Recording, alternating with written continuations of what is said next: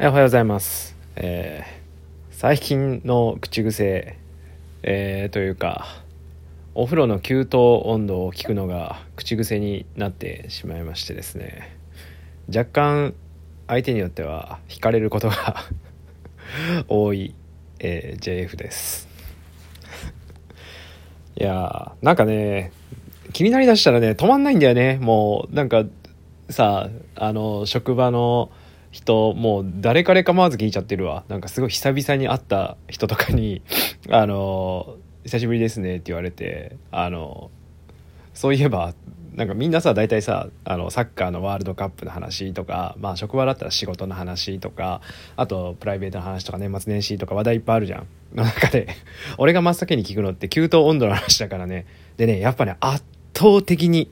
すごい。これはすごいわ、やっぱり。圧倒的に42度が多い。多いですね。はい。ということで、ということでっていうか、まあこれはもうね、結論がない話なんですけど、あのね、えー、ツイッターで一部出したんですけど、あの、この Spotify というか、アンカーだったかな？アプリは。で、やっているこのポッドキャストなんですけど、あの、なんかね、1年のまとめみたいなのが送られてくるんですよ。あの、お疲れ様でしたみたいな感じで。で、あの、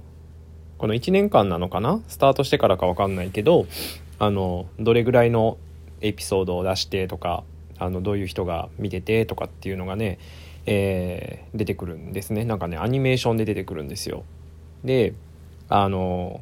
この新しいエピソードっていうのかな？まあこの、こんな感じで喋るエピソードっていうのが2551分分だからどれぐらいなんの？えっと2551分だからえっとえー、40 42時間えー、42時間ぶっ通しで話している感じですね。1日ちょっとかでもねはいえーっていうのがね出てきたりあとねえー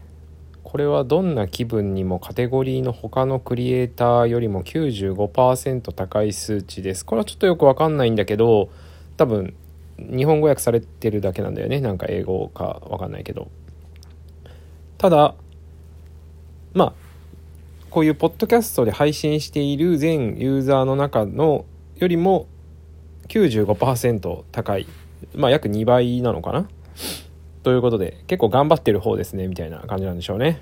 でねあとねえー再生された国の数は12カ国あってでトップ5が日本でアメリカブラジルマレーシアタイということでこれはあれかな？多分外国に住んでらっしゃる日本人の方が聞いてるんだよね。って思うんですけどえーっとそうだよね。だってあ自動翻訳とかされるのかな今ってね。でも自動翻訳されたところで何を言ってるんだろうこの人たちはみたいな感じだと思うんだけどまあ12カ国語対応はしないですけれども本当にね本当に母国語で聞いてらっしゃる方が母国語？日本語で聞いてらっしゃる外国の方向けにはもう少しねあの外国語織り交ぜていってもいいんじゃないかなって思ってます。Thank you. シェイシェイ。ダメですね。ちょっと面白くなかったな。えーっとあとねあえーっとあなたのリスナーのリスニングタイプはっていうのがあってでだ他にどんなタイプがあるか分かんないけど熱血ファンタイプっていうのが出てましたね。あなたのリスナーは熱狂的なファンです。お気に入りのポッドキャストが最新エピソードをリリースすれば真っ先にチェックし全力でサポートします。ということでいや本当にありがとうございます。今聞いてくださってるあなたはきっと熱狂的なファンだということですね。でもね俺もこのなんだろうなラジオとかポッドキャストとかを聞く時ってなんだろう何でもいいから聞いてみようみたいな感じで種流しにすることってなくてあの俺がね今聞いてるのはまあずっと言ってるけどナイツ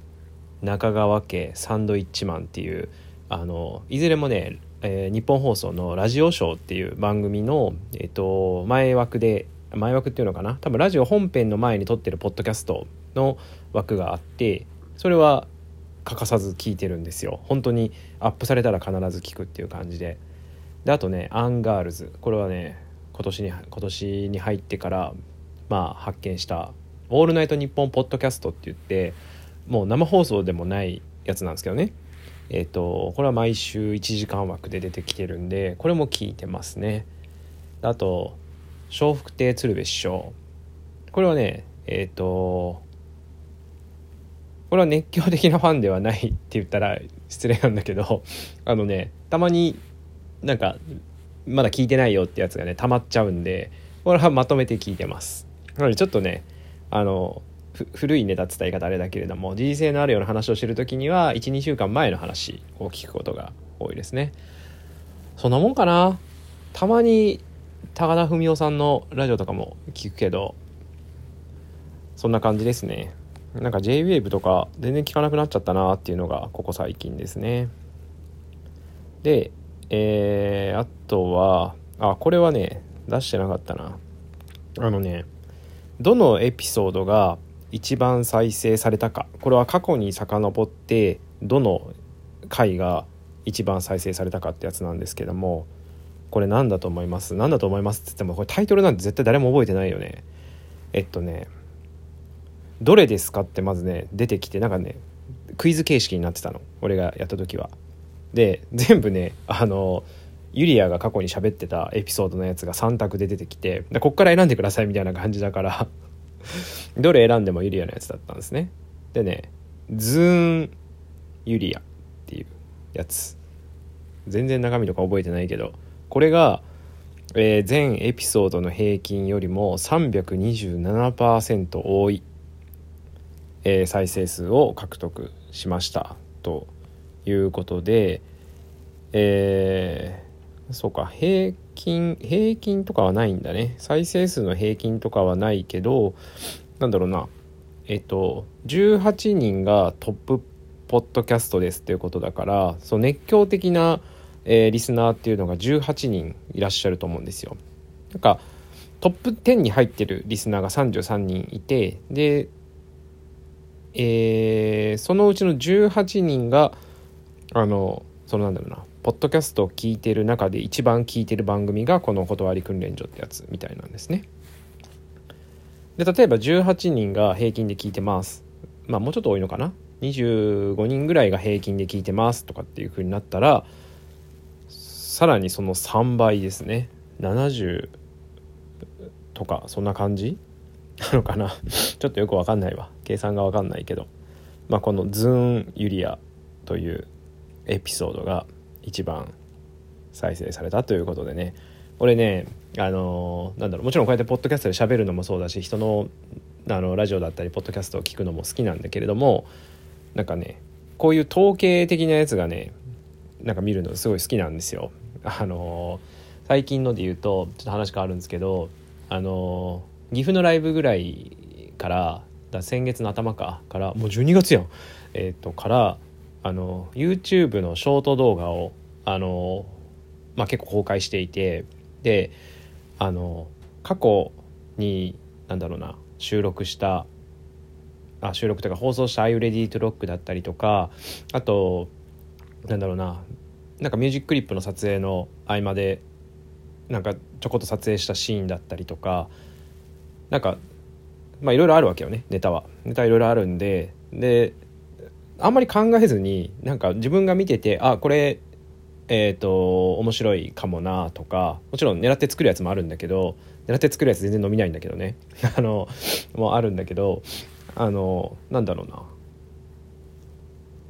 なんかこのシーンのユリアは結構可愛いかもしれませんね みたいな言ってんの。みたいなやつとかね。あのっていうのをなんか結構ちょい適当にチョイスしてで上げていってるんですよ。でなんかどういうのがどういう反響になるのかなっていうのをあのね例えば夜8時に公開するパターンとかあと動画を編集してすぐその場で公開するパターンとか朝10時に公開するパターンとか予約してね。とかいろいろ試していってなんか仕組みがあるんじゃないかなとかっていうのを結構ね分析ができるようなツールがあって YouTube に。それで見ていってるんですけども全く全く分からなくてですね。なんでなんでこの動画が伸びるんだろう。でなんでこの動画が伸びないんだろうの方が気づけたらいいのかな。ちょっと分かんない。どっちもか。まあ結局見てても分かんないんですけどもでもそれ見てるのは面白くてなんか公開してから5時間ぐらいでぐっとなんか再生数が伸びたりとかあの逆に2日ぐらい経ってから急に伸びる時もあったりで全然伸びないなっていう時もあったりこれはどういう仕組みなんだろうなっていうのって面白いですよね。なんか昔で言うとさもうこういうインターネットで動画を見るとかっていう前ってまあメインはテレビだったりラジオだったりで、まあ、視聴率とかあの、えー、聴取率っていうのかな？だけどあれってもう謎の仕組みだったじゃん。視聴率30%とか50%とか言われても何をもとに、えー、50%なんだろうとか大体はわかるけどさなんかそういうのがもっと細かいデジタルで分析された数値が結果として出てきてるっていうのがね面白いなというところで最近の僕のトレンドは給湯温度と YouTube の分析ですね。はい。以上。